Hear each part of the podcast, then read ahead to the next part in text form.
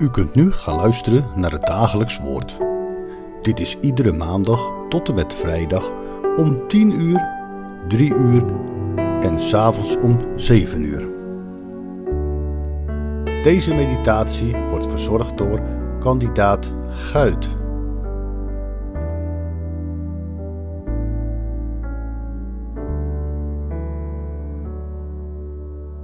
Sinds afgelopen maandag zijn we begonnen met teksten te lezen uit de Torah, uit de eerste 5 boeken van Mozes, die op de een of andere manier te maken hebben met Advent.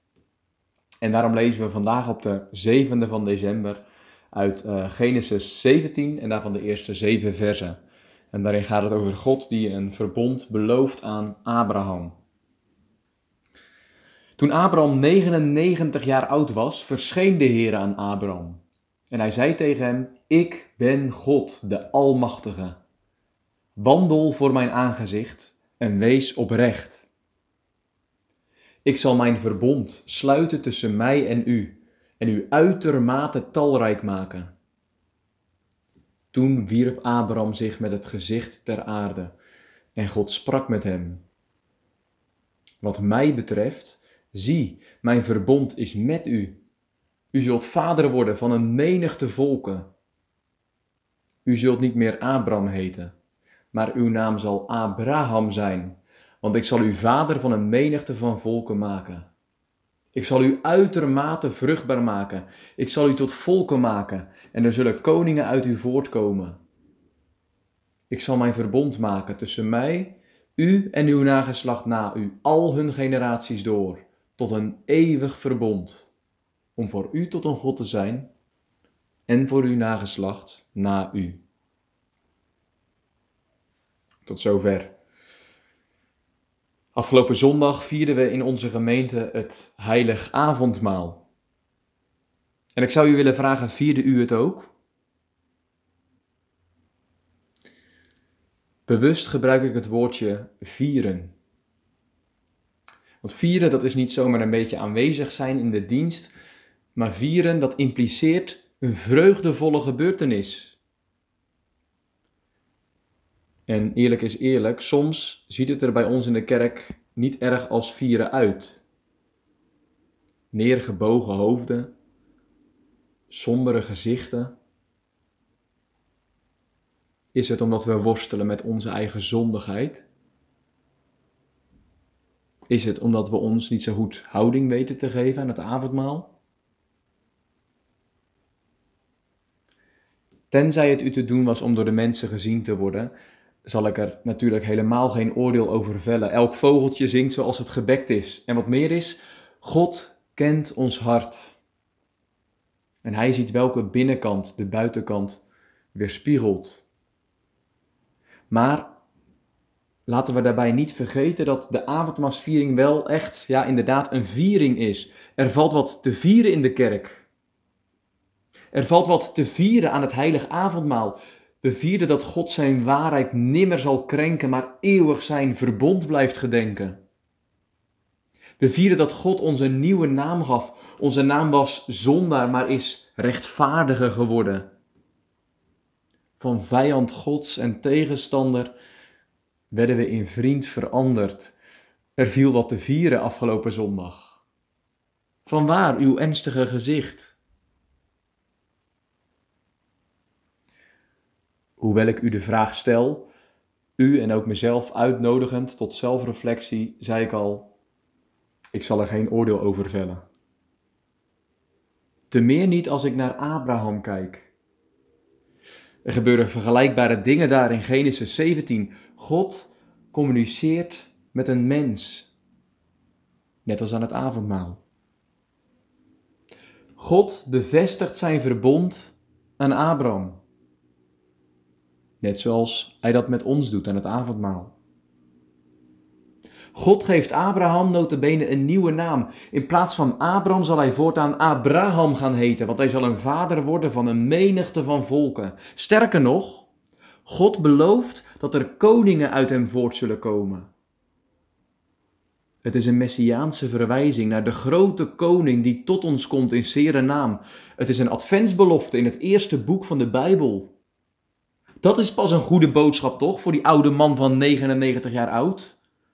Hier valt wat te vieren. Zou Abraham nu niet huppelen van zielenvreugd, nu hij eindelijk zijn wens mag verkrijgen?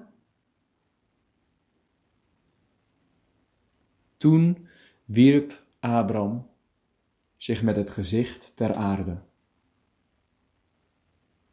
Zelfs bij zo'n wonderschone boodschap uit Gods mond valt Abraham met het gezicht ter aarde. Hij beseft dat hij met een heilige God van doen heeft. Hij beseft dat een verbond met God daarom alles behalve vanzelfsprekend is. Besefte u dat ook, afgelopen zondag aan de avondmaalstafel? En beseft u dat ook als u over enkele weken een blik in de kribben mag werpen? We leven in een tijd van grote polarisatie. Verschillende groepen in de samenleving gaan letterlijk en figuurlijk met elkaar op de vuist. Er zijn opstanden en rellen. In Nederland, ons eigen land. In China, in Iran. Er gebeurt haat en onbegrip en verwijdering op zoveel lagen van de samenleving. Ja, polarisatie is overal aanwezig. Maar beseffen we dat de diepste polarisatie waar we ooit mee te maken hebben gehad, de polarisatie tussen God en mens is? Ja, het is alles behalve vanzelfsprekend dat God een verbond sluit. Nota bene met mensen die zijn tegenpolen zijn. Hoe niet vanzelfsprekend is het dat een heilige God zich aan zondaren verbindt. En toch gebeurde het. Want God beloofde het aan Abraham in Genesis 17. En God vervulde het in Jezus Christus op het allereerste kerstfeest in Bethlehem. En ja, dat ook. God verzekerde het aan u. Afgelopen zondag, ik zal mijn verbond maken tussen mij en u, een eeuwig verbond. Dat is het doel van God, om voor u tot een God te zijn. God verbond zich aan mensen. Toen in Genesis 17 met Abraham en via hem met heel het volk Israël. Maar God verbond zich aan mensen wel het allermeest toen en daar in Bethlehem. En toen die wijzen uit het oosten toen op die ene dag op audiëntie kwamen, bij die koning uit Abraham geboren, deden ze precies hetzelfde als Abraham. Ze vielen neer met het aangezicht ter aarde. Er valt wat te vieren in de kerk. Maar het verheugen met grote vreugde sluit het met het aangezicht ter aarde neerwerpen niet uit. Ze gaan hand in hand. Vreugde en ontzag. Dansen en buigen. Zingen en zuchten. Omdat Gods verbond niet vanzelfsprekend is. En toch, eeuwig zeker. Vierde u ook zo het avondmaal? Misschien wel, maar misschien ook niet. Maar dan krijgt u een herkansing. Want in de verte schittert een ster. En er klinkt een lied. Hij komt de volken troosten, die eeuwig wezen zal. Zult u het meevieren? Zullen we samen bidden? Heere God, u heeft gedacht aan uw genade. Aan het heilverbond, aan die gestaafde eed die u wel eer aan Abraham deed. U dacht aan uw verbond.